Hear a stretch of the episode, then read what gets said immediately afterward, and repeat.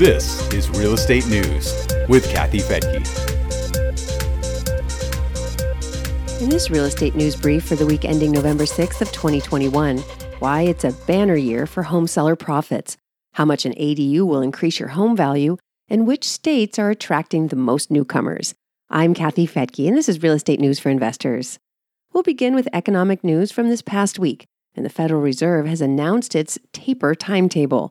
The Fed is currently buying treasuries and mortgage backed securities at a rate of $120 billion a month as an economic stimulus. It now plans to reduce that amount by $15 billion per month in November and December, with similar reductions expected next year.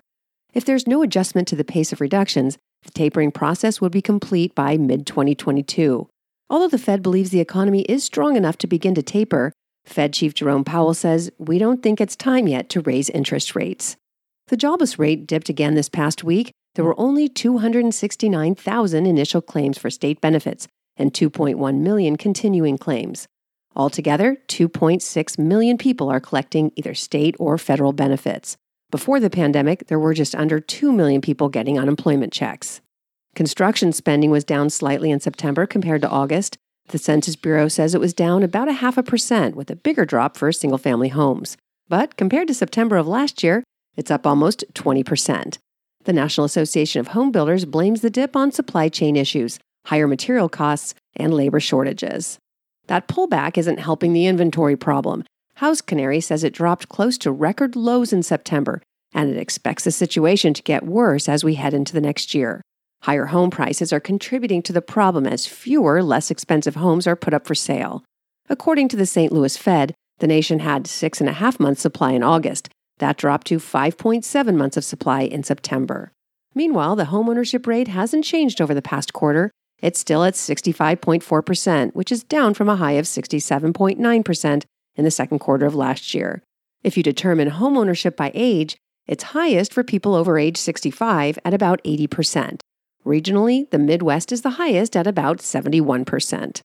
Mortgage rates are backing off a bit from a recent rise. Freddie Mac says the 30 year fixed rate mortgage was down 5 basis points to 3.09%.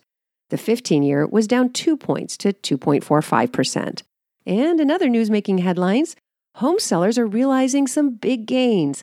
ATTOM Data Solutions says they're getting almost 50% more than they paid for the home, or about $100,000. That's for a median price single family home or condo. In the second quarter of this year, sellers typically gained about $89,000. ATTOM's chief product officer, Todd Teta, says the third quarter of this year marked another period in a banner year for a housing market boom that's steaming ahead through its 10th year. He says, for now, the market engine seems to have nothing but high octane gas in the tank. ADUs can add a lot of value to your home, according to Porch.com. An accessory dwelling unit can add an average of 35% onto the sales price. In some cities, such as Savannah, Georgia, and Cleveland, Ohio, it can double the sales price. They can also generate passive income as rentals, but they're not cheap to build. The Porch.com study says that the average cost of an ADU is $180,000. There are about 1.4 million of them in the U.S., according to 2019 information. A new study on resident migration shows that Florida is the top destination for people looking to move to another state. The Lending Tree analysis looked at mortgage loan data for the last year and a half to identify pandemic migration patterns. The researchers say the Sunshine State has a long history of bringing in visitors and new residents, particularly retirees, thanks to a mix of affordable housing, no state income tax, and sunny weather. The analysis also found that Texas has the highest number of people moving within the state. Oklahoma and Florida were close behind Texas, while New York had the highest number of people fleeing the state. Well, that's it for today. Check out the show notes for links and please remember to hit that subscribe button and leave us a review. You can also join Real Wealth for free at newsforinvestors.com. I'm Kathy Fettke, and thanks for joining me here on Real Estate News for Investors.